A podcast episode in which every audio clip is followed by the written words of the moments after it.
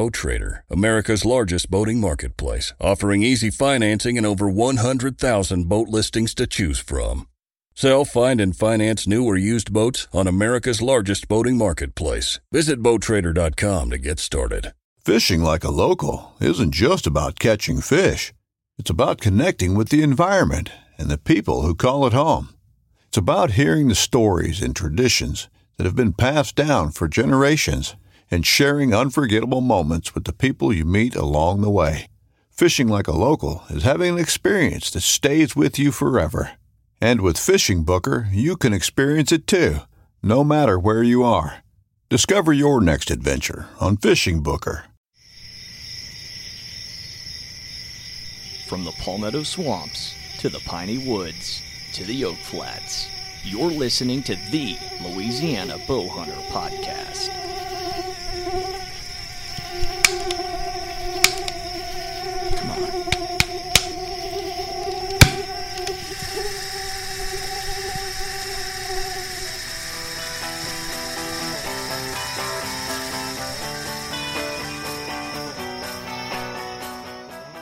Hey guys, episode 46 of the Louisiana Bowhunter Podcast.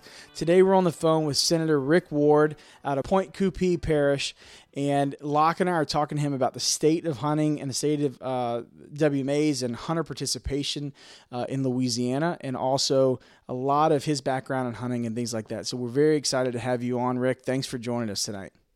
Oh, thank y'all for having me. Locke, how are you doing, man? Good. I'm starting to come out from under the uh, the doom and gloom of the season being over, and looking forward to spring a little bit now, and not quite as miserable as I was last week. Well, that's because your best days are ahead of you. Turkey season Yes. is around the corner. This is right. Deer True. season is starting to get there. Yeah, deer season is just a thing you do in between turkey seasons. Something like that's that. that's hard to argue with. yeah. do, do you do any turkey hunting, Rick? I do. I it, it's kind of hard to uh hard to decide if if that might not be my favorite, but yeah, no, I do quite a bit of turkey hunting. Very love it. cool. Well, I've I've never gotten into it. I've I sh- I've been twice. I totally can see the addiction, um, but I haven't been successful. So it's kind of like I don't even know if I want to if I want to be successful because the last thing I need is a, another expensive hobby. So, um, but uh, anyway, I know that uh, y'all's best time of the year is coming up in about thirty days or so. But um, yes, That's right. sir.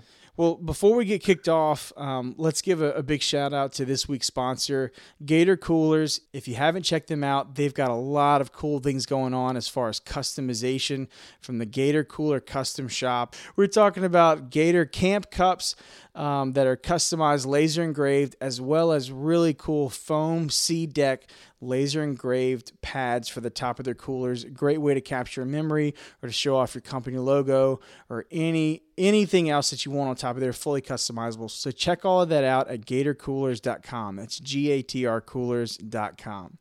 So, um, well, Rick, again, thanks for joining us tonight. I'm super interested in in learning about your uh, hunting career, as we call it. Uh, how long have you been a bow hunter? Well, so I I guess I I killed the first deer. I, started bow hunting when I was probably twelve or thirteen, and uh, killed killed my first deer with a bow probably about whenever I was fifteen or so, and uh, just kind of kind of gone and grown from there. Um, once I once I started, it was really really hard for me to set the bow down. Even even whenever it was rifle season, I just kind of always enjoyed having the bow in my hand. Absolutely. Do you do any rifle hunting now? I do, and uh, you know, even more so with with the kids coming along, I've I've spent uh, a little more time uh, the last few years with the with the rifle in my hand. But uh, if I'm by myself, chances are it'll be with the with the bow.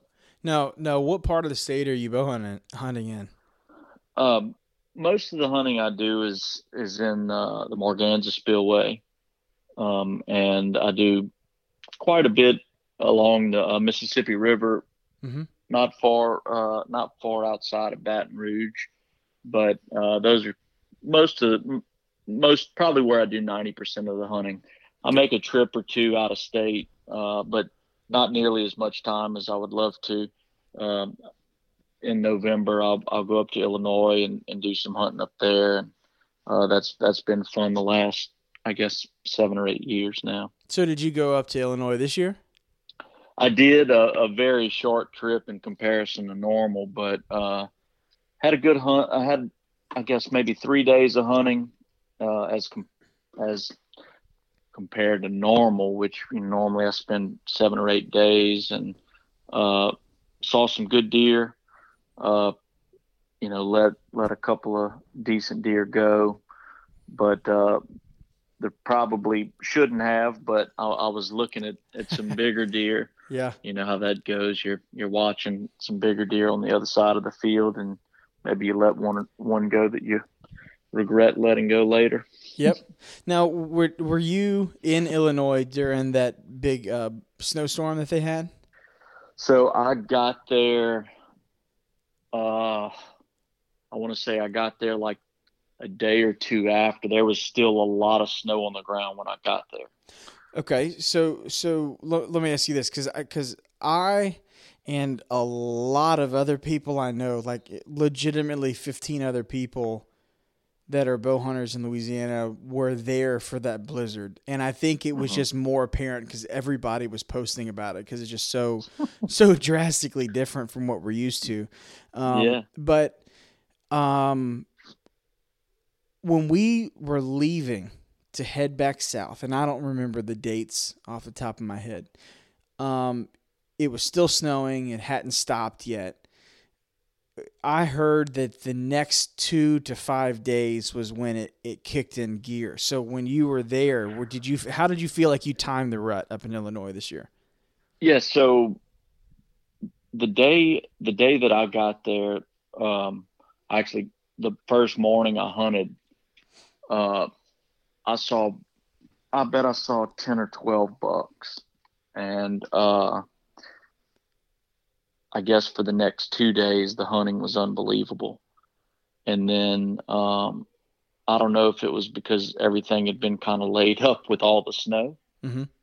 and everything that had happened or what, but it just kind of busted loose. And and I met some friends that were already up there and had been for quite a few days, and uh, it had been a little slow. Yeah. But whenever my my first morning hunt and on into the next two days, it was pretty unbelievable. And then by my third day, which I only hunted three days, my third day it started to slow down a little bit. Uh, and but I would say that those first two days after I got there, it was it was on pretty good. Well, it sounds like you timed it perfectly because we we drove out of there saying, "Man, I wish we had another two or three days." Yeah, Um, like and that- and that's that's about what what it was. Yeah, that's and I look. We were around Effingham, um, which is a little more south central. Um, Mhm. It's not like on the state line or anything. It's a little more central, closer to the central part of the state. But um, that I, you know, like I said, I can't remember the dates exactly. Everything was so easy to um, kind of timeline with that snowstorm because it was, you know, it was a flashbulb event where you you remember everything circulates around that. So I don't remember the dates, but it sounded like if you got there right after it stopped and there was still snow on the ground, you were right at like we we may have passed pass each other up on 55 headed south. You know. Absolutely. So um, but that's uh, so you didn't kill anything in, in Illinois this year, or you did? I I didn't no, but had a great time. Um, wish I could have stayed longer, but you know, some years every year's different. Had yeah. uh, had obligations I had to get back to. So Now, how was- how's your season been in Louisiana? uh, it was it was a little bit slower. You know, uh, I don't know if it's the we've seen plenty deer, um, but you know, just the I don't know if it's lack of cold weather or what. Just hadn't seen the big ones. Um, and then, of course, one of one of the places I hunt quite a bit is um, some Batture property on the Mississippi River. Mhm. And the last few years, you know, we've dealt with tremendous high water, and so that's that's put a hurting us hurting on us pretty good. Sure. But uh, uh, all in all, it was a fun year. Uh, saw plenty deer, um, and you know, looking forward to next. Um, let a lot of young deer go. so that's always a that's always a positive, and you know, hope for the best with those next year. Absolutely. Um, now, as far as letting deer go, like you said, um, I, that's something that um, that I, I I've I've almost stopped uh, crediting towards a good season, and what I mean by that is, um, you know, we we rank our seasons on or rank our success often on how many we killed or or Mhm. how full our freezer is and blah blah blah. And Right. I think I think a good metric would be, and I wish I wish I was I wish I was like Warren Womack in the in the the the way that I, I, enjoyed record keeping as much as he and other people like that do. Um, Yep. I, I've got a, a good buddy of mine, Tom Fitzmaurice. He hunts on my duck lease in the Rigolets. He Mm-hmm. he knows every duck he's killed all the way back to 2000, 1998 Yeah, you know That's and, right. and and you know when when he's having a shit season he's like oh yeah the last time it was this bad was you know 2003 um or or back when we were it was the point system or something like that and exactly. and so I wish I was better at at um, literally record keeping my encounters because I might feel better about my seasons knowing you let 17 deer walk this year, you know, That's right. or 12 deer, or you know, you let three bucks that were only three and a half walk, or or whatever. Um, I think that's something worth mentioning. That you know, it's a, another way that we should be um, documenting our success or making mental notes of a successful season. Is that you know, as bow hunters, Hey, I'll tell you something on, on that, Tyler. yeah, A friend of mine, I'm not going to say names and give away location, but a friend of mine killed 150, well, 149 and a half inch eight point in area six uh, a week ago tomorrow, uh-huh. last Tuesday. And he shared the picture, and he's been hunting the deer, but he killed the deer with a doe and then watched the buck breed the deer's doe as the deer was laying on the ground, dead. Um, and he shared with me that he hunted uh, last week a series of days based off of record keeping. So he had Mhm. actually had that deer within 70 yards of him twice in January based on record keeping from the year before Hmm. and killed him on a day he expected to kill him during the extended February based off of records from last year because he keeps records of encounters and rut activity based off pattern and said that he hunted that day. Said normally doesn't hunt that extended archery that hard, Mhm. but he did because he had a feeling based off of his records that it was a day this deer, just based off their patterns, this deer should be on its feet in the daylight. Killed it. that's wild. Yep. Yep. Huh. And, and uh, look, I, I wish I was much better at keeping records. I, I do keep pretty ta- pretty good tabs on pictures, and from year to year, and um, you know, just kind of kind of as a rule of thumb, uh, you know, kind of track, like you said, timelines of of when deer seem to move uh, better in different areas at different times of the year, different things like that. But uh, I, I wish I could get better at record keeping. I I know my I, I've watched my dad for years. Uh, he he's he's the one who I grew up hunting with, but now he fishes more, way more than he hunts, and he keeps he's kept records logs for years. And a lot of times he'll randomly well in my opinion he randomly went somewhere and caught fish. I'm like how what made you go there?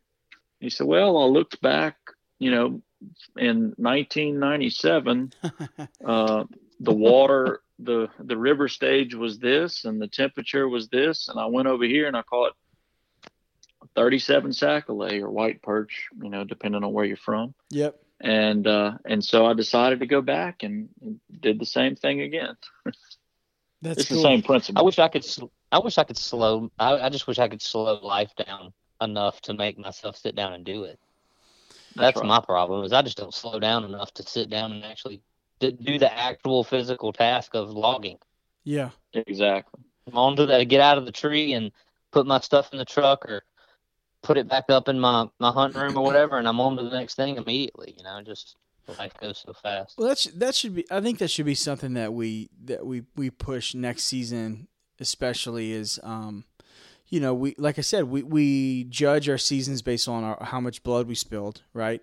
And um, I think it would be good, especially as bow hunters. It's it, an encounter for a bow hunter is much different than an encounter for a rifle hunter. Like you letting a deer pass means you just decided not to shoot him at 250 yards you letting a deer pass with a bow means you you he you had him 40 yards and under.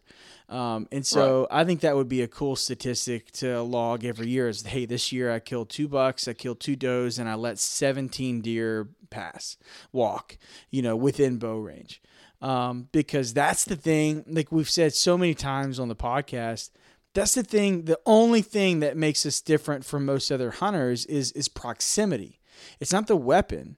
It's it's the weapon in in how we use its effective range. I mean, I can go and sit on a food plot that's 300 yards long with my bow, but I'm not going to say I saw 12 deer when they were at 300 yards. You know, right? Um, exactly. And and and to that point, um, good friend of mine went and hunted in Alabama this weekend, and his family, he, you know, he's he just got, got his first bow kill on public land, so he's stupid hooked right now, like like fiending for it, for continuing that feeling, and right. um, Alabama has a late rut; they go to February fifteenth, and um, they have family property and he, he you know his dad invited dad told him to come out and his uncles are out there and they you know they said the the cliche like oh you'd be an idiot to bring your bow like blah blah blah you need your gun. And so he went and he, he took he borrowed my lock my climbing stand and he um he hunted a spot that nobody's ever hunted on the property before. He said it was 75 yards from the main camp and and he said it was he they scouted for two days and this spot was the best buck sign on the whole property. It, you know, in thick, thick pine and all that stuff. Well, you know, his last day on what's today? I can't remember what it was. Today's Tuesday, Monday. What day is Monday? This? Monday. He came back on Sunday. On Saturday afternoon, he said he had, or Saturday morning, he said he had five does come by and then a big buck come by right under a stand at five yards and he was so shaken up. He shot straight down on it and kind of just like clipped his rib cage, like didn't really yeah. just like shaved him, and yep. um, and he God, he was so just like we've all been like uh, the can barely form a sentence, can barely speak a word. He was so shaken up, like just so pumped, and um, he when they didn't find it and he realized the deer was fine he said, Man, if I had my rifle, he would have been dead. And I said, I said, if you had your rifle, you never would have hunted right there. You, exactly. You never, you wouldn't bring a 270 to a place that you can only shoot 20 yards.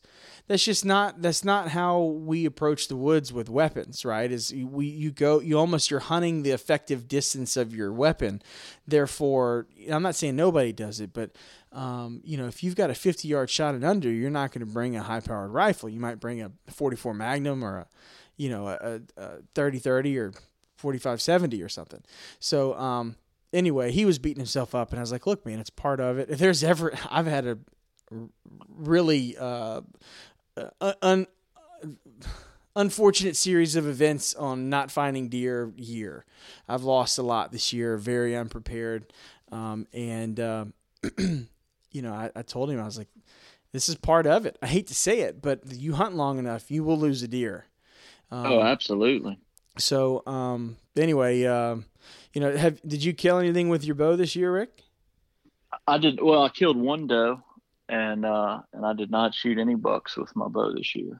Um, but had some great hunts. The one of the one of the main deer I was hunting, uh, I had him at about 45 yards, maybe 40 yards one afternoon. I believe uh, it was December 8th. Mm-hmm. But he was directly behind my, my tree. He came out of some cutover directly behind the tree I was sitting in. And they had four does that were coming in uh, or just coming through from the other direction. It was really, it was kind of odd because it's pretty early for us in the spillway, but uh, he he kind of showed some interest in them and kind of put his nose to the ground and went over in their direction and pushed them off in the other direction. And uh, I never got a shot. Um, but, you know, was great hunt. Um, uh, Absolutely. that that whole afternoon was was pretty eventful. Saw saw quite a few deer and but uh, no bucks this year. But look, that's I've kind of gotten to the point now where that it doesn't get to me at all. I mean, I, I know um, I'm sure we most bow hunters, if once you've done it long enough, I've had this conversation with uh, the hunting club I'm a part of primarily uh, is you know is rifle hunters Mhm. and and I, I still bow hunt most of the season and so you talk to a lot of guys and they're like man uh, you've killed some nice deer with the bow and I'm like well yeah because I bow hunt Mm-hmm. but and and so you you've got to consistently bow hunt kind of back to what you were talking about with your friend if he'd have never been sitting if he'd have had his rifle he would have never even had the opportunity with that deer Mm-hmm. and um, you know i can think back to my younger days when i i was sitting maybe in in a in a spot that i had set up for the bow and you shoot a deer at 30 yards with the rifle and eventually you're like well this doesn't make any sense i mean yeah. if i'd have if i'd have been sitting here with my bow i'd have killed him with my bow Yep. So- done that several you just got to stick with it regardless of the outcome Yeah. Locke's got a couple stories like that. I've done that. Well, I've got a couple of crazy stories, really crazy of how they played out in that scenario. But to your point, I've experienced that same thing where I guess kind of what you're saying, uh, some of some of my evolution to being more bow than gun, which I'm you know mostly pretty much exclusively bow now, but some of that evolution was through those experiences, not just the crazy ones, but even the normal ones, like you said, where I set up a place and I bow hunted and I bow hunted and I bow hunted, and I just got got the itch that you know I just want to kill a buck before the season's over. So I go in there and hunt my spot with a gun and shoot a deer at 25 yards, and I'm just so disappointed that I I hunted two thirds of the year with my bow, and if I'd have just made a few more hunts with my bow, I would have I've, I would have realized what I had set out to do the whole year. And, and after doing that a couple of times, I finally, like you said, I just, I finally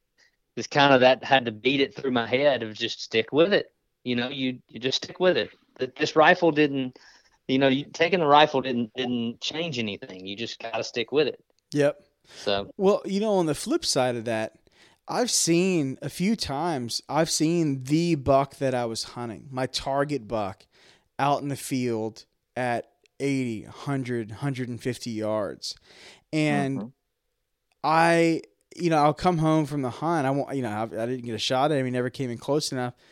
And I came in from the hunt, and like I consider that to be a, a success. I see my target buck in the daylight. I just, you know, I wasn't where he decided to roam that day. And I'll tell that to somebody, and their first reaction is, if you had a rifle, you could have killed him. right And that is quite literally the least, like, the furthest thing from my mind is, man, if I didn't have this stupid bow, he'd be dead. I've literally never even considered that. It's more like, man, maybe I need to set up on that tree tomorrow. You know, maybe I, how can I get closer to him? Do I need to hunt a, a ground set? Is he traveling this every day type of thing? Like when I see a deer out of bow range, my mind goes to strategy, not handicap, you know, um, not man, if it shoulda, coulda, woulda. So, um, that's, that's an interesting, 100%. yeah, that's an interesting point. I can say 100% that the, the experiences that you've said right there has led me to being successful with my bow. yeah. I, I've had the same thing. I've had that happen. I mean, hunting private property where I have more autonomy and more time, um, like we've talked about in other episodes, having encounters, whether they were clear cut, yes, you would have killed him with a rifle or not, just generally learning something about the animal that you're after makes you more effective if you're committed to continuing to chase him. It's a blessing. If you walk out of the woods with an encounter of your target animal, and he doesn't know you're there, you haven't done something stupid and you know boogered him or messed him up. If you, but if you got to encounter him and got to watch him, I mean, just like you were saying, Rick, with your encounter this year, I mean, I'm sure you walked away with that going, now why was that deer nose and does on December the eighth? That had to give you an idea, you know, and maybe it didn't maybe it didn't turn out with you killing him, but it gives you a little bit more of idea of what he's up to, the deer that you're after. Now you know a little bit more about what he's doing. Absolutely, and and look, I, I mean every every situation's different. Um, you know, I, I'm fortunate to to hunt a place that. Uh, now look, there may he the deer that I'm hunting, or many of the deer that I hunt, in a lot of cases, uh, that they may some other member may end up shooting shooting him with the rifle, but it you can't let that take away from your goal. I mean, you just kind of have to set your goals and stick with them. And uh, like you said, it, it's it really kind of turns into more about uh, what what you learn from each encounter and how you can how you can change it up moving forward to try and make it work better for the next hunt or maybe even the next season. Absolutely. Well, um, so let's let's start talking about a little bit about the the state of uh, hunters and and um, the hunting uh, industry or the sport, if you will, uh, in Louisiana. Um, you know, I, I uh, before we started recording, you said that you were familiar with you know hunter decline across the nation, right? Mm-hmm. Um, right. And just just as a, a very quick crash course in this for anybody that isn't aware of this. Um, baby boomers make up the largest percentage of um, of hunters uh, by far, way more than the majority. It's something like 70 or 75 percent of all active hunters are are baby boomers or between Gen X and baby boomers. And um, what's happening is they're aging out. They are um, uh, not physically able to hunt as much or they have passed away. Um, long story short, they're, they are um, baby boomer boomer hunter participation is declining faster than the next generations can can pick up the the pace or pick up where they're leaving it off. Um, and that's where the hunter decline is coming from. There's some other factors as well, such as the fact that hunting is a recreational sport now. It's almost not even an argument that people hunt for survival these days. I, I think unless there's some lost tribe of Americans out there in West Texas that haven't been discovered that's still shooting javelina for dinner, I don't think there's a lot of Americans that are only getting their food sources from from um, the wild. And uh, and we're also at a point now where if you if you really count if you like it's not nobody wants to do this because I don't think anybody actually wants to to know the number. Um, if you calculated up all of your expenses to hunt all year and divided it by pounds of meat, you'd be a hell of a lot better off just going grocery shopping once a year. you know, and and so all of those things combined means less hunter participation. What's interesting though is that due to social media, and due to the rate in which we um, can see information and spread information, our perception is that everybody's a hunter because we all have our um, how can I say this? I don't want to say your your core group of people that you associate with, but that's essentially what it is. If you are a hunter, chances are you probably hang out with other hunters, and if everybody you know hunts, then your assumption is everybody must hunt.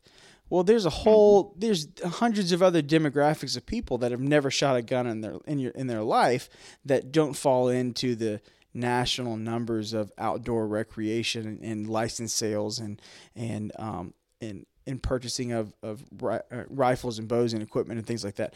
So in in aggregate, the country has a serious declining problem of, of hunters um, or a problem of, of hunters in decline. And I was naive to think that much like Louisiana and the economy, that we were somehow recession proof to this, right? We're we're this this is Louisiana. This is sportsman paradise. How you know, surely we are you know offsetting this number. We have an increase, and the reality is is we're falling just as fast in in some areas faster than the rest of the country. Um, mm-hmm. So, are you familiar with that at all? I know we talked a little bit about numbers before we started recording, but um, tell us a little yeah. bit about you know how you're, you're well, familiar familiar. You know, it, I guess just kind of a a basic thing before we get into you know you were you were talking about how social media you it it really make it would make you like I know I can go to a lot of my social media and I, I would you would think that man everybody everybody hunts and fishes but it's it's not just with hunting and fishing, but really, um, you know, whether it be any kind of political view or anything like that, it's so interesting because a lot of times you you end up being uh, connected with people that have like in like interest or same interest as you or uh, or things like that. And so um, you know you end up with this this feed of information that's just like what you have. And uh, and so it, it makes you think that that something is a way that it's really not. Sure. and and it's really interesting how it cuts across all things. But anyway as kind of a side note uh, yeah so you know I think where we are with with hunting numbers and and declining there's so many factors that go into it you've got uh, you know, right off the bat, of course, you know, so many people are just if they maybe they grew up hunting private land, but the cost has gotten so great uh, that they they've never thought about giving public property a, a chance. Or um, I know I know just watching my kids, like when when I grew up, um, all I ever thought about doing when I woke up on a Saturday morning was uh, hunting something or fishing uh, for the most part. You know, I mean, there was sports involved. I played sports and all that. But nowadays, um, there's so many more things to catch people's attention, uh, in particular, kids' attention. Uh, so you have more competing interest than ever. Um, and I know we, we, talked about the cost factor.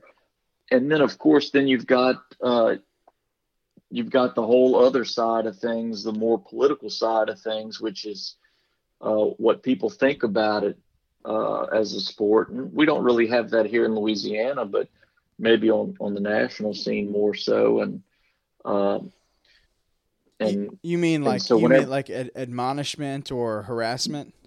Yeah, just just all those things combined, and so whenever you mix all those things together, it, it kind of lends itself to uh, to people finding things, other things to do, and you know, just from a financial standpoint, I, this has probably been uh, probably closer to 15 years ago now. It's been quite a while, but uh, not far from where I hunt currently.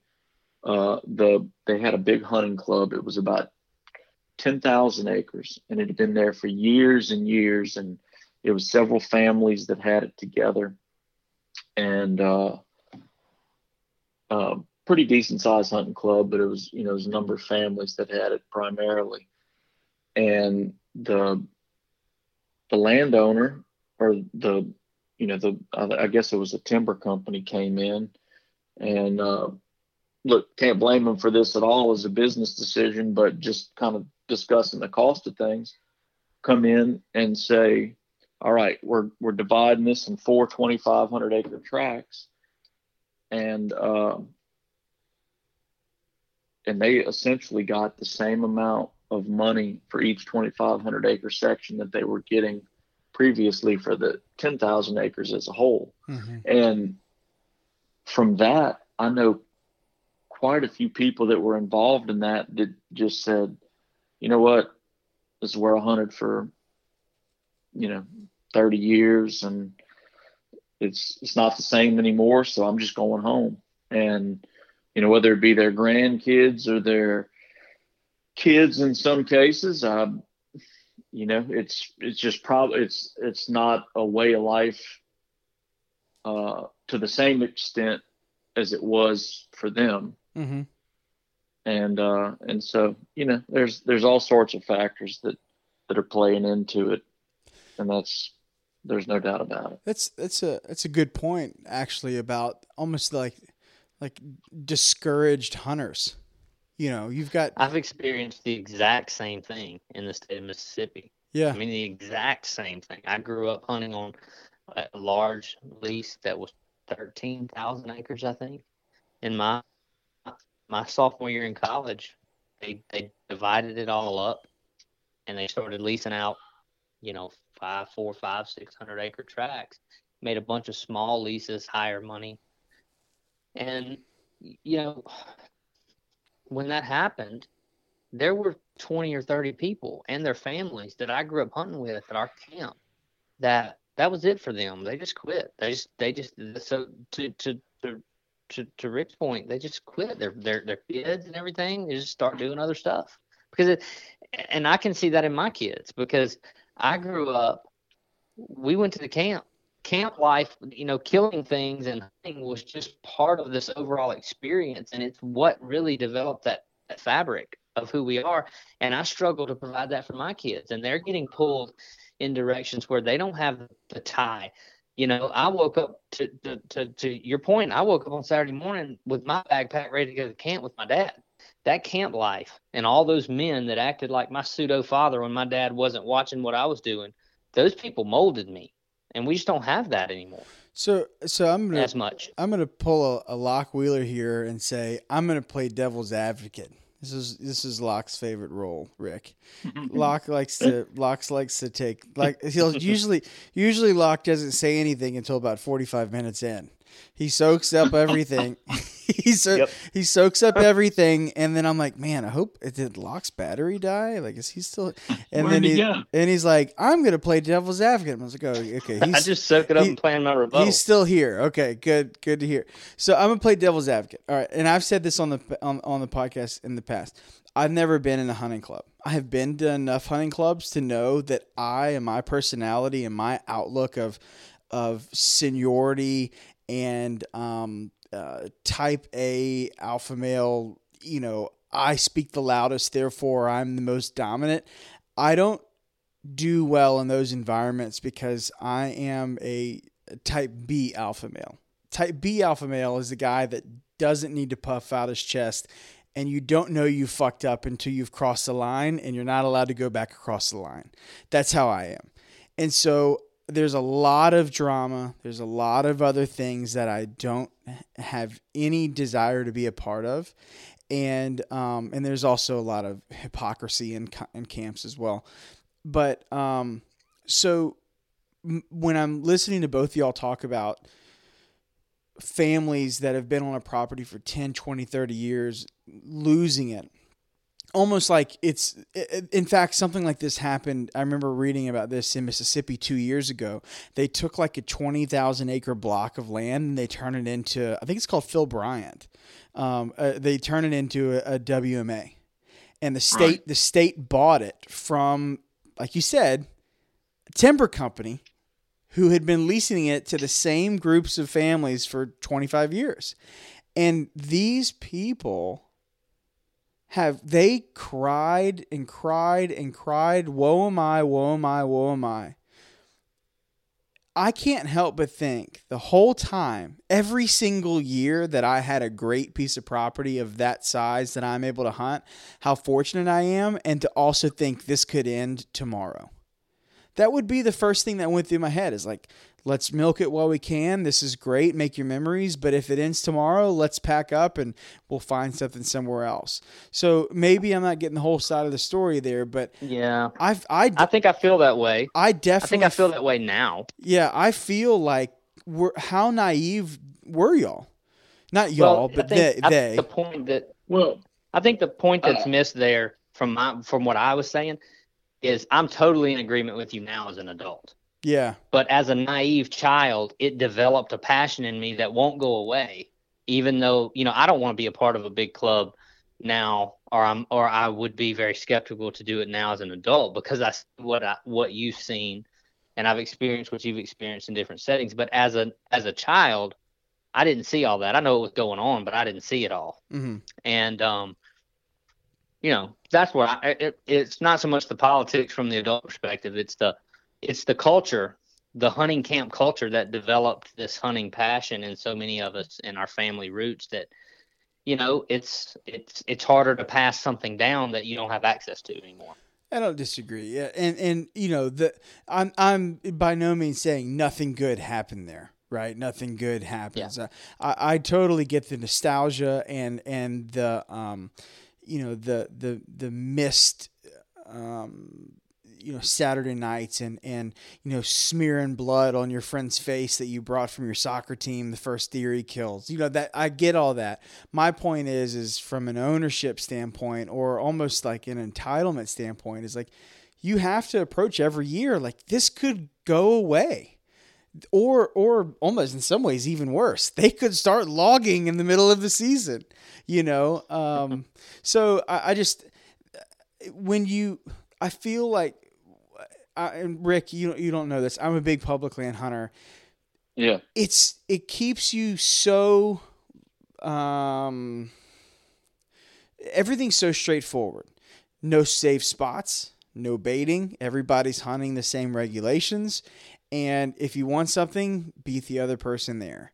And Mhm. it's almost like a free market in that sense you know Yeah. um and uh and i think that might be why i appreciate it so one of the reasons Well, why you know And I, I it's it's funny because I'm a I'm a big public land hunter, turkey hunter wise, turkey hunting wise. I've probably killed more turkeys on public land than I have on private land.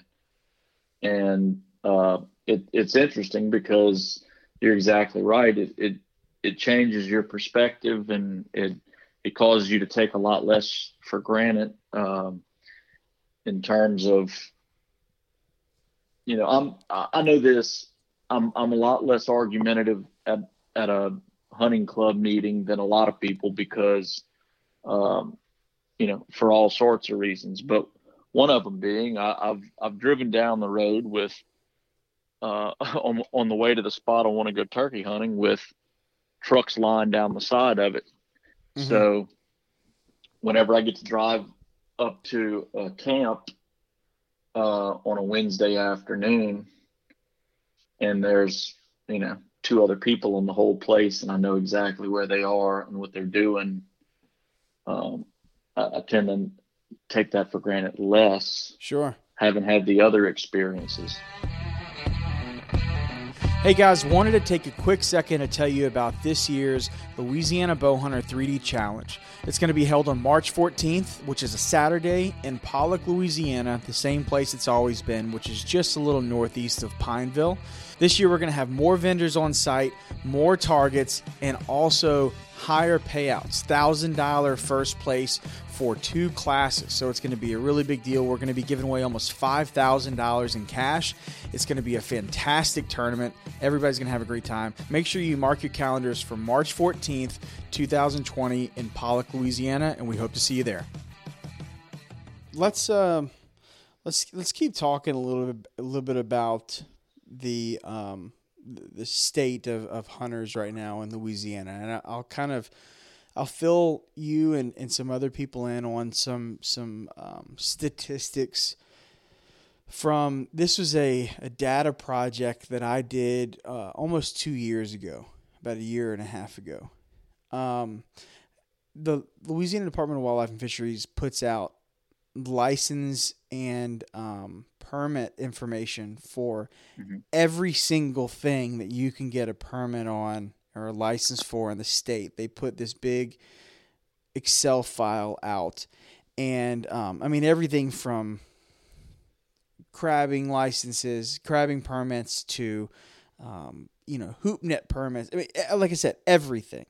And um, I was really curious, like I said, after we after we all heard a few years ago that that um, hunters were in decline, and, and just as a quick tangent, the reason why that's such a big deal, NPR actually put out a um, great video on why that matters, and it's interesting. You're probably thinking NPR, it's you know it's kind of central left. They're not far left, but central left, um, mm-hmm. Why would they be talking about hunters and defending them? That's just like nonsensical. And um, the reason why is because all public lands, federal and eh, federal and state owned, are um, the beneficiaries of something called the Pittman Robertson Act. And I want to say, I could be off on the year, it's like 1923 or 1927. Anyway, everything that's manufactured and sold to do with recreational outdoors, hunting, fishing, camping, you name it, is taxed. And that tax is what is divvied up between the states based on how much land that they have. And it's literally the budget for national parks, NWRs, WMAs. And it is the sole major funder of all private, um, um, public lands in the country. Right. So um, that NPR video broke it down in a very in a way that even anti-hunters had to be like, well, goddamn, okay, maybe we should back off these people a little bit, you know, because I, I like Yellowstone, right? Because I like the Grand Canyon, and if if it's the if it is literally outdoorsmen that are supporting this, well, then maybe we should back off, and um, but when we when we heard those that that video we heard it was in decline i was naive. I was like oh louisiana has to be you know recession proof from this. There's no way. So i broke i spent almost two full days literally. I was also avoiding my job at the time. Um, two full days uh, breaking down a 10 year chart of the louisiana license and permit sales data. And what i found was that between 2008 and 2018, everything was pretty flatline between 2008 and 2015. And when I say flatline, I mean like, you know, uh, negligible increases and decreases. Right. And I'm talking duck hunting. I'm talking um, uh, WMA permits. I'm talking bow hunting sales. I'm talking deer hunting licenses in, in total. Talking, you know, fishing, fishing, uh, saltwater, freshwater, everything that you could compare and say, okay, well, let's let's look for an outlier. There wasn't one between 2008 and 2015. You could also probably assume that it went back before a little bit before 2008 because it's very doubtful that like I happened to stop on the year that things flatlined, right? Um, like 2008. Right. So. what happened was from 2015 to 2018 in certain areas license sales in total as well as um, bow hunting air, bow hunting uh, sales as well bow, bow licenses we were down in between 12 and 17 percent as a state uh, in participation. In WMA permits we were down something like like 18%. In duck hunting uh-huh. permits, we were down something like 11%. And I'm not looking at the statistics in front of me. These are just what's kind of burned in my brain from doing this project. Right. And um and what what I remember literally being shocked by this. Like what's happening? What has happened? Um, and uh, I, you know, actually, I made a joke at the time to my buddy. I was like, "Well, they took Duck, Duck Dynasty off the air in 2016. That must be why it's declined." You know, um, and so with um, bow hunting, you could even, if you wanted to get gr- more granular, you could break it down by parish. And you can look at license sales by parish. And in 2016, what happened in East Baton Rouge Parish? Yeah, flood. The flood, both of them, March and August. Wow. And you know you've got Livingston Parish in there. You've got um, East Feliciana, East Feliciana, West Feliciana. All those, those particular parishes made up the majority of the deficit of, of hunting licenses for those years. Like if so, essentially, right. if, if, you removed those parishes, everything was relatively no, normal. It was only down like three percent. When you added them back in, it would go down over ten percent decline, and um, I don't want to get too granular here, like too too statisticky here, but there's also a couple other things too. Baton Rouge is the biggest city in the state, or I don't know, is it New Orleans? I don't remember which one's bigger, but uh, um, I think Baton Rouge population's the region anyway. If you break it Yeah. down by the region, There Baton. Rouge may have surpassed. greater Baton Rouge area. So Yeah. you know that's gonna. You know, there's not as many outdoorsmen in New Orleans as there are in Baton Rouge. Baton Rouge is the state capital. It's also going to be where wildlife and fisheries is. So there's a couple of other things there as well that might lead to why if when that parish declines, it hurts. You know, brings down the whole aggregate. Um, but anyway, um, that data was really interesting to me because it was right in line with what we were being told was happening in the rest of the country. And that is a really good indicator that if it's happening here and it's happening there, the only common denominator between all of that are is uh, that I that I can see is the age group of these hunters that's in decline, which like I said is the is the baby boomer era or generation, if you will. Um, right. and so before we started recording, I asked if you had kids and Locke has kids, and I've got some young kids as well. Um, a few things that we can do is obviously get them involved in the outdoors, but it's an uphill battle for the reasons you said earlier. There's so many things for them to do. Um, these like for children to do these days, um, and we you know we really owe it to not only our kids but it's not even just children i know a lot of adults that have never been hunting ever that are by by the time they're 28 or 30 or 35 they're almost embarrassed to try and figure it out or to start um, Right. and and so you know one of my takeaways from that declining data and i didn't do it for 2019 is we've got to invite people hunting with us. We have got to get our kids involved, which I, I know a lot of us do, and that's a slow process. Right? It, it takes time. You you can't put a bow in a seven year old's hands and expect him to be proficient or have the um, the uh, attention span or the patience to do it.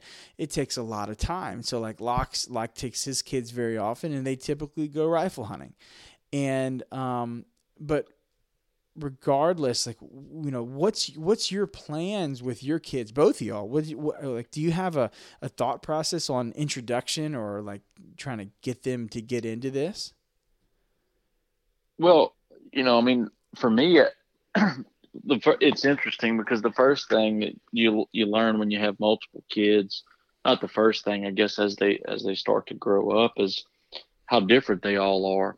sure Um, my my ten year old, uh, from the time he was probably three or four years old, he would come deer. He could come deer hunting with me, and and we could sit in a box stand for an extended period of time. Whereas my and he's still that way. Um, I can we can hunt. I can hunt in just about any situation with him, and he he loves it. He loves sitting there. Um, he but he's just by nature he's very laid back. He's very patient. Um, he he's all around uh, enjoys it.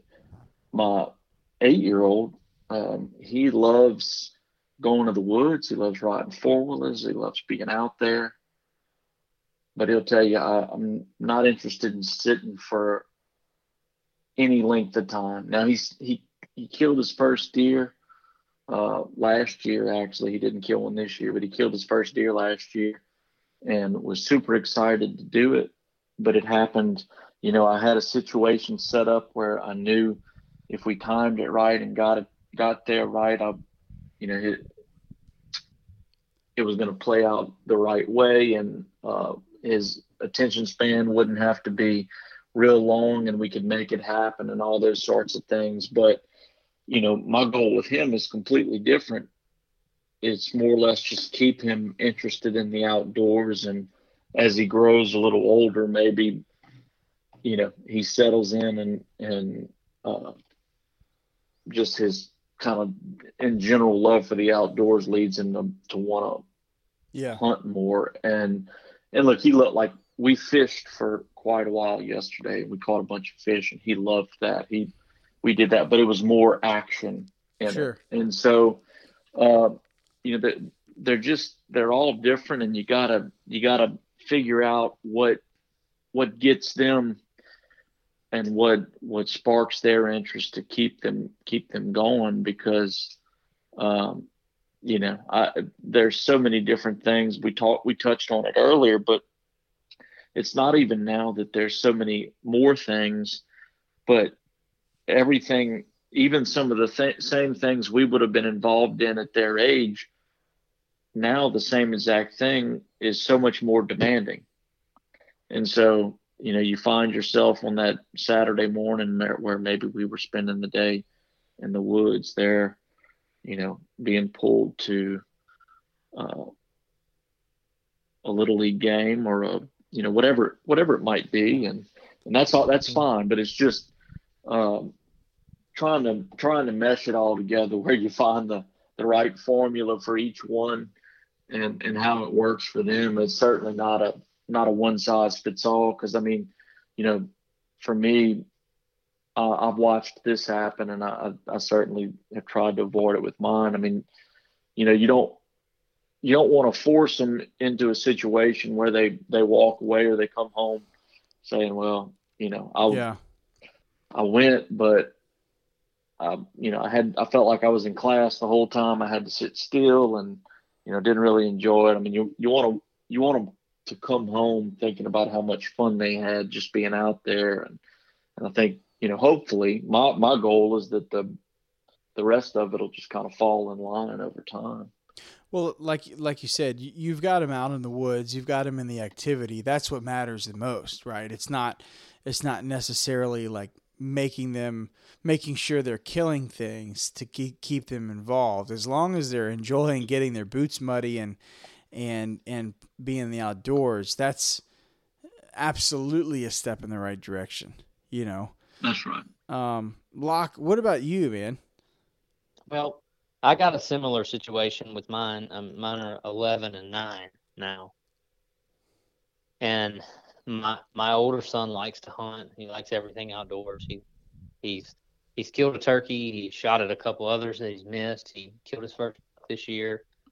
Um, he's killed a couple of does in years past, and he likes to hunt. Um, he doesn't as much quite as much as I did because he does have you know he just finished playing basketball, which basically is every weekend in January, and um, football is in August, um, October, and and all that. But still, he likes to go. My younger one is kind of the same way. As Rick was just saying, he he he loves to fish. He'll go fishing anytime, anywhere, anyhow. And he's been duck hunting and dove hunting, and he's enjoyed that, and he wants to go back. The interaction part of it, you know. But he's been on some really exciting deer hunts and turkey hunts, and I've and he just doesn't like to sit there. Yeah. So I try to, but I, it's it, I, honestly to listen to to what Rick just says is very much the same. Um, he he, you know, I try to take him, let him shoot his pellet gun and ride on the four wheeler when I'm out doing food plots and trimming stuff because he likes to be outdoors. He just doesn't like to sit still. So I try to do much of the same thing that he just talked about with mine. Is I try to take my older one hunting as much as I can because he loves to do it, and he's you know I mean he's now got I, t- I set him in a stand. Uh, it was January the 11th um, after a basketball game. We headed up to our family camp in Mississippi, and on the way up there, he said, "Dad, I want to I want to hunt by myself." You know, and it's not our our family place is small, so I'm never going to be too far away from him. You know, and um, we have a box stand right behind the camp, and uh, you know, he's killed three deer. He shoots really well, and I said, "Okay, we're safe. We can do this. You know, he can go make a hunt." So I sit him in a box, and I we even went as far as to say, "Look, no does, no spikes. I'm not gonna make you shoot a big buck. You know, it doesn't to be a certain size, but it has to be a fork horn buck. You know, he has to have a rack of horns. You can't shoot a spike, and you can't shoot a doe. Five o'clock, first hunt ever, he shoots a buck. You know, Yeah. um, now we didn't find it. I think he shot it in the leg. We trailed it a long ways, blood and all that. But nevertheless, he's progressing. So moral of the story is, I'm exposing him as much as I can. He's he's he's done turkey calling competitions in the youth Jake thing. We're going to try to let him call up his first turkey. He shot it three. He's turkeys now. He's killed one. He's been on a bunch of close encounters. He knows the game. So I'm cultivating with him. And, and like and next year, we're going to start letting him bow hunt. I mean, he shoots a bow, but I, you know, not comfortable letting him shoot at an animal. I'm hoping by next year, I've got some ideas to maybe let him try to kill a doe with his bow or, or a buck if one comes in there. But you know, specifically, just trying to get him in that situation. But with the younger one, it's I'm I'm taking a hundred steps back, and I'm just trying to involve him as much as I can, so it will naturally cultivate his. He likes the outdoors. He's a boy. He's a boy's boy. He likes the muddy boots. He likes the four wheeler. He likes to shoot guns. He just doesn't like to sit still. You know. Yeah. And um, so to to Rick's point, I'm just you got to find a way to customize it to them so that they don't just want to go kill something. They love the outdoors. That's that's what it is, and that's kind of going back to what we said earlier. I think that's part of my comments about the hunting camp and the changes and the and all that is it's really not so much about the politics of camps and the price of leased land and ownership. It's not really that. It's just the way our culture is developing a love for hunting, not a love for going and killing something, a love for hunting and the outdoors, so that you're gonna go. If it means, you know, I have to go hunt public land because that's all I have, or I have to save up a little extra money because I, I I could be able to, to to pay to hunt a place because I'm not gonna not go hunting because I love the outdoors. That's that's kind of what it is to me. And yeah. um, as much as you know, we this has come up so many times. I'm the outdoor media guy. You know, I I get paid to produce outdoor um, video and media. I, you know, I'll I'll be the first to raise my hand and say there's been a false narrative created. I think with outdoor television. Sure. It's, um, you know, it's there's been a false narrative created that doesn't produce that lasting bond that that Rick and I are talking about that we try to do with our children. It yeah. doesn't create that. It's this trophy grip and grin mentality, and that's hard to buy. That's not easy to come by. You've either got to well, buy it or you got to work really hard for it. You know. Sure. That's and right, and, people, I, and I think the and I guess to kind of touch on your point a little bit, the the other thing it's created, it's for a lot of people, it's created a, some unrealistic expectations that they get. Uh, I mean, people get discouraged because they watch they watch all this stuff and yeah. they don't maybe if there's in particular if if you're an adult trying to become a hunter or somebody that you're trying to learn about it and you're watching all this stuff take place and uh you know you, you can't watch what you can't watch them hunt in Iowa and go to the Morganza Spillway and expect the same results. yeah, you're exactly yeah. right. Yeah, and you you have you have to hunt what you have, and not you know not that you can't maximize the potential of the place that you hunt, but um, there's in a lot of ways trying to fulfill unrealistic expectations can ultimately discourage people to where they just kind of set it to the side and move on, you know, go back to the golf course or whatever, wherever they came from. Yeah. Mm-hmm. And, uh, you know, it's just a, just another piece to the puzzle, I guess. Well, I guess, I guess for that, you know, for us and, and Kyler, for you with your, you know your experience with public land and I guess Rick and I can both say our experience growing up working hard at the hunting camp we've learned that it's not that way mm-hmm. you know but but to your point to a new person especially to a kid who watches YouTube or the outdoor channel you, they, they watch this and they get interested in the outdoors and they convince somebody their uncle or dad or someone and they drag them out to a national forest and they hunt a couple of times and it's kind of hard work and nothing really happens and they just it doesn't live up to the expectations because they they're just trying to kill something. They're not trying to, you know, they're not they don't have that passion that that I think we have to learn to instill in our children, and they end up going back to travel ball or whatever whatever is more exciting to them. Sure, sure, that makes sense. Well, um, you know, there's a lot of a lot of pressures, uh, kind of being put on hunters these days. Um, uh, un, unreasonable expectations is one um, almost like a decline in interest or even um, a decline in, uh, you could almost say, confidence in your ability. I, I remember about eight or nine years ago when I just started bow hunting. I started bow hunting in Sherburne, and I would go in by boat, and I would. I remember being in an area and just climbing a tree because my climber would fit on it. And that was the reason why I picked it. And being up in the tree for like 45 minutes thinking to myself, this is stupid.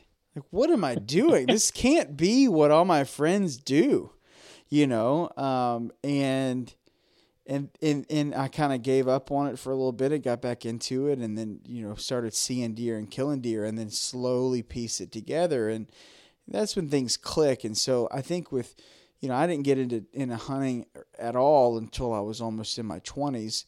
Um, in college, I, I did, did, didn't have an opportunity to hunt when I was younger, and um, and so I'm you know a lot of the passion behind Louisiana Bowhunter as a project for me is the fact that I'm still very much in a in a you know growth learning stage with this whole process.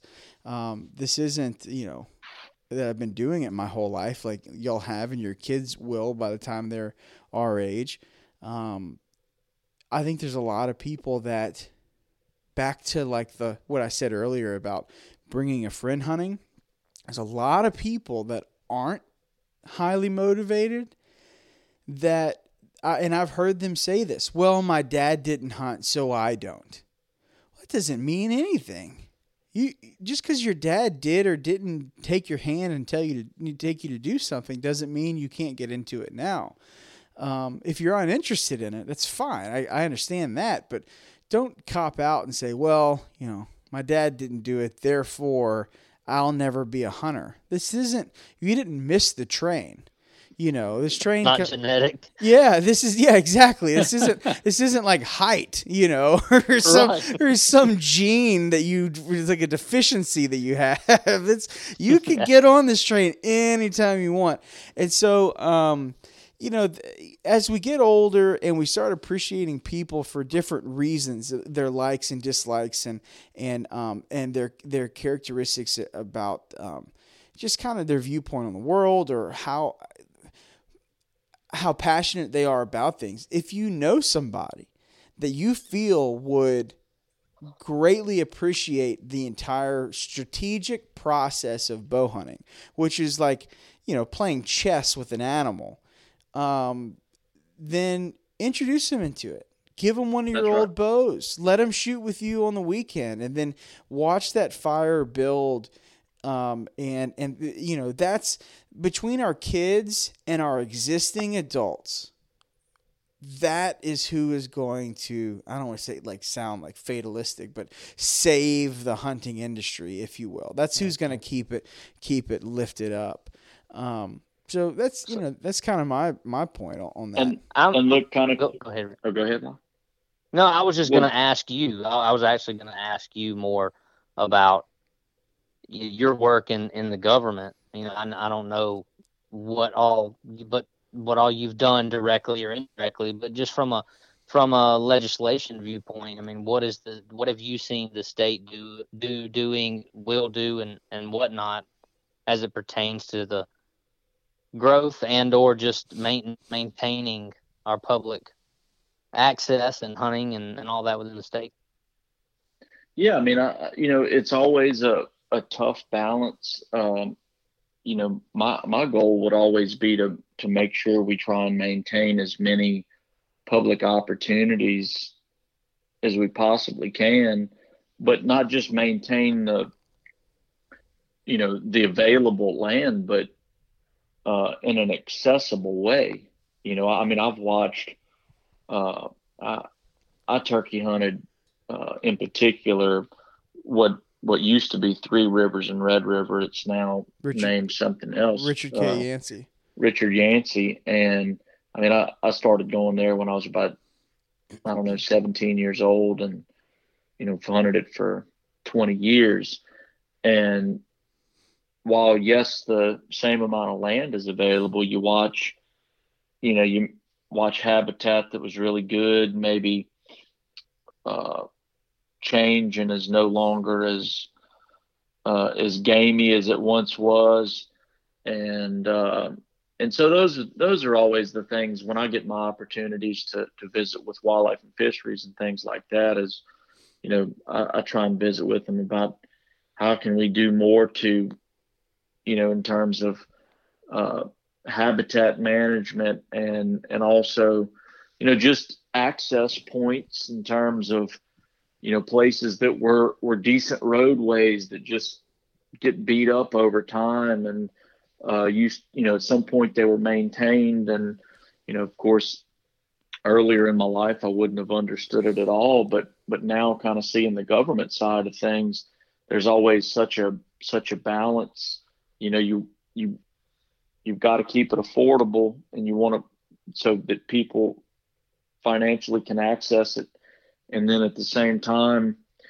Uh, a lot of oftentimes it doesn't leave you enough money to properly maintain it uh, and so it's it unfortunately a lot of times there's it's a it's a struggle to to keep places uh, functioning as as maybe they started out if that makes sense yeah absolutely mm-hmm. well um, and if if we could, if, as a side note, keep put this in your back pocket.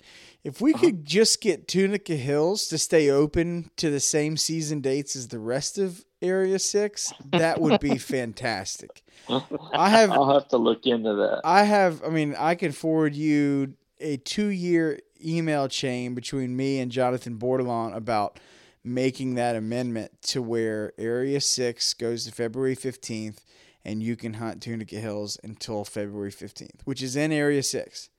Um, yeah, absolutely. It, it, what what is their reason behind it not being that way? Well, so it, it's it's interesting. Um, it's changed a little bit. The original conversation I had with Jonathan Jonathan Bordelon was two years ago at the Sportsman Show when I brought it up to him, and it was uh it was almost like an oh shit, you're right, we just forgot um mm-hmm. like like well because well because and and I you know I don't want to sound too critical of him. Uh, Tunica Hills was not always in Area Six. It was in Area Four for a while, and when they moved it, or I think they extended Area Six into Tunica Hills, um, they just ch- didn't change the Tunica Hills dates. Now, if it was an NWR, I could understand it but it's not. Right. It's a WMA. So it's not some national mandate to keep it as like certain dates. It was strictly an oversight. Well, last year I tried to get him to change it. It was past the due, you know, past the um, application date for changes for the the regulations booklet, um, and so that was the reasoning. And then this year it was, I mean, not to sound too critical, but it was a lot of jargon about too much browse, not enough deer. Or sorry, not enough browse, not enough deer. We're gonna leave it alone. And it was it it was. I mean, I, like I said, I can forward you the email. It was um, very. Um, and what a terrible excuse because it was how many deer are really going to get killed in that last fifteen days? Exactly. And so, uh, like I said, I'm not asking for a special season. I'm asking for it to match what the season already is. Um, and um, like like I said, I'll get your email address before we get off here, and I'll forward it to you. You can read it um, in detail. It's it's too long to read on the podcast, but it, it was essentially there's not enough food to support the herd. Um, we need to give them a break, and um, I just I just I mean if that's the if that's the case, then why not make all of St. Francisville shut down on the well 31st? all the people that are feeding them corn all around Tunica Hills, that means they're congregating them and killing them. Yeah, yeah, exactly or how about this? I mean, if, if there's not enough food that would be you would for the herd, how about you leave it open so we can kill a few more? Yeah, exactly. Yeah, exactly. Let's thin it out. So I got um, another question. Mm-hmm. I'm not playing devil's advocate, but I'm going a different direction, and I don't exactly know how to ask it. But you mentioned habitat change, and if you've if you've listened to me on the turkey hunting podcast that I do in the spring, this is a big topic for me. So I'm curious. Mm-hmm habitat change is a big thing, both on public and private. And I'm, okay. I'm curious to know from a state legislation level, and I don't know if this comes down to um, Department of Agriculture or what, but I mean, is there anything, and I'm not trying to get like big government here, but is there anything happening, can happen that helps to regulate the absolute destruction of of um, of habitat by timber companies. And, and, I know it's private property, and I know this is a free country, but you know, uh, I live in an area where the turkey population has basically been decimated by the timber industry. And yeah. uh, there's people that will argue with me on that, but you cannot take a thousand acres of properly managed and burned pines over over decades or large standing hardwoods and wipe them out like an atomic bomb, spray them with a cut, spray them down with helicopters and poison, and then create a briar thicket that a rabbit can hardly live in, and say that that's not killing the wild turkey because it has destroyed the wild turkeys in East Feliciana Parish. So yeah. I, am just, you know, and and we're talking about deer and bow hunting, but just in general, I mean, what is what does that look like on the on the government level? Because it feels yeah, like well, it's a problem to me. You know, the on the I guess on the what I've seen with with WMAs in, in particular is at some point in time, and and maybe it was, um, you know, if you talk to them, they'll try and say that there is a you know that they've always tried to maintain a, a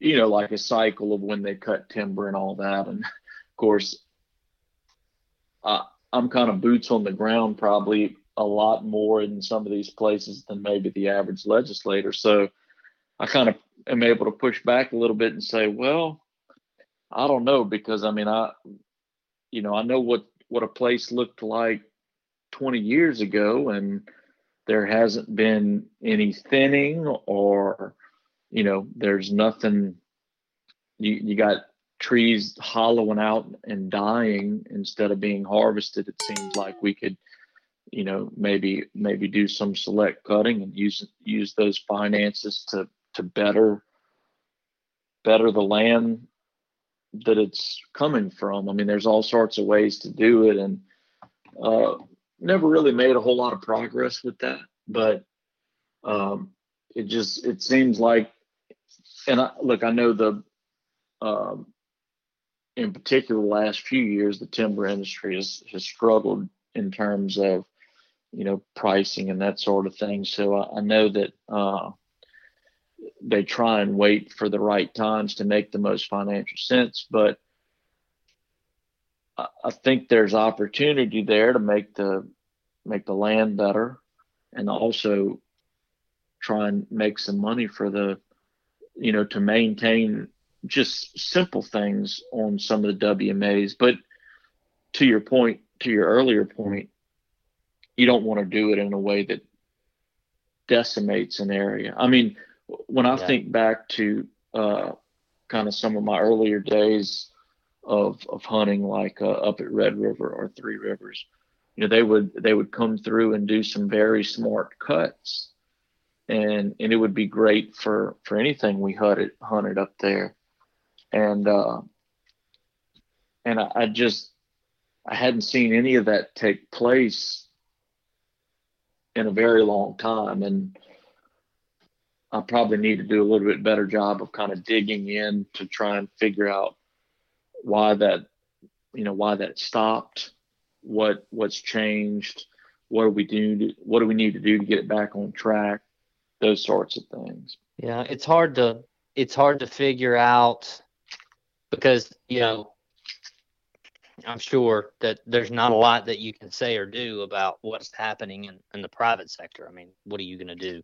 Somebody owns the land they have the right yeah. to uh, to do what they want there. So, but if it's you know from a big picture, if you're looking at you know this resource for the whole state, whether it's a WMA or whatever, everybody who is buying hunting license and purchasing equipment and outdoor gear, everybody that's involving themselves in the outdoor industry is is paying taxes, and they're you know that's that's a resource to the state, whether it's happening on yeah. state-owned land or not. If if if the private sector is not doing a good job and then the, the WMAs also aren't doing a good job, then that to me, not, I guess it, it like I said I, I, initially, it's a hard question for me to ask because I don't know exactly how to ask it because I'm certainly not a proponent of, of legislation infringing on the rights of private landowners or anything like that. But it's just from a big picture perspective, we're if nobody's doing it, then we're all going to suffer. You know. No, that, um, that's right. Well, and I, you know, if you really want to be disappointed, uh, of course, it's exciting when you're there. But if you go into some, if you go into the same region of an area that's been decimated, but maybe the neighboring property where they have done the opposite of that, and they've they've managed their timber, they've done all the things they need to do, but they've done it in a way that also, uh, you know, it enhances the wildlife. So they've kind of got the best of both worlds going, and you see thriving populations of deer, turkeys, whatever you can imagine, and then you go across the property line and it's just the complete opposite. It's uh, i mean there's no doubt but but how like you said how do you go about uh, yeah. I, I don't you know, it almost has to be from an from you know try and educate people and just get just go convince them that hey you know there's value to this too yeah, sure. Well, I think to what you're saying, if you want to, if you want to experience that from my perspective, you can come to my neck of the woods and you can see it. Where, where I think you find it is the areas where there's large chunks of timber company owned land, because inevitably you're going to have a family that's got. I have this right here where I live. You know, you got lots of blocks of timber company land, and you know they mm-hmm. just wipe it out. You know, I mean, they're very loosely regulated on what they can and can't. I mean, they're only supposed to cut so close to ditches and creeks, and they push that boundary as far as they can. You know, and and now they're using these chemicals instead of prescribed burning and all that. And then the family across the street over here that's had property for a long time, like you said, that diversity between that family over there that's taking care of their property and how their wildlife is thriving and their hunting is good and populations of everything are good and then right across the road is this 500 acres that's owned by such and such timber company that comes in there and just you know decimates the habitat every 20 years. It's it's so obvious. And then when you get in large parishes where there's large large swatches of this where there's just basically no habitat left it's not too bad for the deer because the deer obviously can live in a briar thicket pretty well.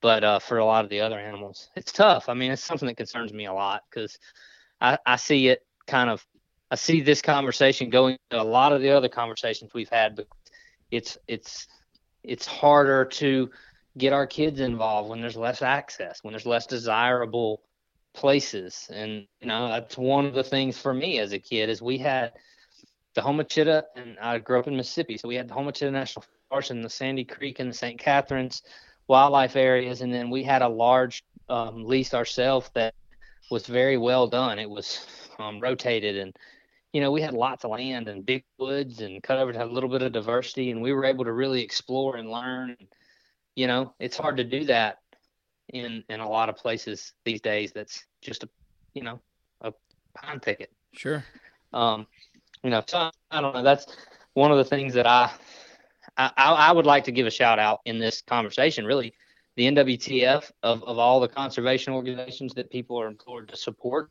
The TF is one that's actually spent their own money to put biologists into into places in the state and actually spent money to have them work with the state and help. And you can see the difference on those WMAs. We've talked to Betsy, you know, former NWTF district biologist that was working in the state of Louisiana for several years, and you yeah. can see the difference in the properties where they were boots on the ground working because they were they were you know helping to educate and actually helping to work and fund some of this, and it, it made a difference. Absolutely, so, no doubt. Well, um, let's uh, let's get it wrapped up here, guys. Um, I, I do want to ask you before we before we jump off. Uh, tell us about your equipment, Rick. What are you hunting with? What bow do you have? Well, so I, have been shooting the same bow for I guess this is my fifth year with it. I, I shoot a Mathews uh, Monster Chill R, mm-hmm. I believe it is. Yeah. And uh, I I started shooting it about five years ago, and I ultimately what I wanted to do, I I had I had a couple of uh, I lost a couple of deer one year in particular, and I just wasn't getting clean pass throughs, and and so I, I really I kind of had it in my mind what I wanted to set up, and it was just an, an overall uh, overall heavier setup, and so um, I went to a wanted to go to a bow that was faster, so not not for speed, but so I could beef up my and shoot a heavier arrow. So I Yeah. I shoot a um, I shoot full metal jackets and um, and I, I've been doing that for a while now, and I, I've I've had I've had great success with it. I, I knock on wood, I can honestly say, and I don't five years I have uh, I have yet to not have a complete pass through since I've kind of moved over to that setup. Nice. Very So- nice. What broadheads And then I- I shoot uh I shoot rage broadheads, which that was kind of uh you know I've I it was a trial and error type thing. I, I tried a number of different things. I, I eventually landed on the the rage uh hypodermic, Okay. and I've been shooting those for uh I guess four years now. So- Nice. Nice. And uh, are you hunting um you hunting pre-hung sets on your on your property or you do any any type of mobile hunting? Uh, not nearly as much as I used to. Most everything's pre-hung. When I back in the days when I had more time, uh, you know, I was constantly moving sets around and you know probably several times a week. Now nowadays it's uh, most everything's kind of pre-hung and um, you know you just you just kind of if if if if I really see something happening that I need to adjust to, I'll I'll try and make the time to, to make the adjustment, but I'm not nearly as mobile as I used to be. I hear you. Well, um Locke, you got any other questions, man, before we jump off I- here? I don't, man. I really appreciate your time coming Yeah. on, Rick. It's Oh, been, I enjoyed it's been fun to talk to you. Absolutely. Well, um, look, we appreciate your support. Um, you know, to be honest, I, uh, you know, the way that uh, that you kind of came about was, I think, what was it? Scott Rowe had tagged you in something. Maybe it was Mhm. something about a bridge. And Yeah, you know, yeah. Scott's good at that. And um and I was like, who's he tagging? And I looked at it and you were wearing a Louisiana bowhunter hat. And I was like, well, all right. And um the the bottomland camo hat. And I I, I texted Locke because I think Yep. y'all are mutual friends. And I was like I was like, Do you know do you know Rick Ward? And he said, Yeah, I'll reach out to him. And here we are. So um, Well, man, I appreciate it, and uh, I really enjoyed the visit, and hopefully we can uh, visit again soon. Absolutely. Well look, if you Hope you have a good turkey season. Yeah, if you make it out um, the next couple of days, I know you still got a couple of days left. Uh, then good luck to you. All right. Yeah, same, same. Well, look, I'll, I will definitely look into the whole uh, tunica thing as well. Yeah, I'll Like- I'll uh, look. I'll send you a text here in just a second. I'll get your email and I'll forward it on to you. You can read Okay. read it from Jonathan. I don't. I'm not trying to get anybody in trouble. I just think it was a from the first three conversations we had to this answer. It was a total 180. You know, like it was it was pretty much like a done deal. We'll get it in the book. It's no problem. To actually, we're not going to do this. Mhm. So, um, Yeah, no, I, I I'll see what I can find out on that, and maybe we can we can push a little bit. that'd see be what great. Happens. Well, I appreciate you. I know a lot of people will be happy about that. So, Absolutely. Well, uh, well, good deal. And Locke, man, good luck with turkey season. Be here before we know it. Yes, sir. I'm ready. all right, y'all have I'm a good ready. night. You too. All right, talk to y'all soon. See ya. Thank you for listening to this week's episode of the Louisiana Bowhunter Podcast. If you have anybody you'd like to hear on the show, reach out to us at info at louisianabowhunter.com. And if you want to help support Louisiana Bowhunter, go by your local archery shop and pick up some merchandise. If you don't have any at your local shop, let us know and we'll reach out to them. Or pick up your gear at louisianabowhunter.com and we'll ship it out to you same day. See you next week.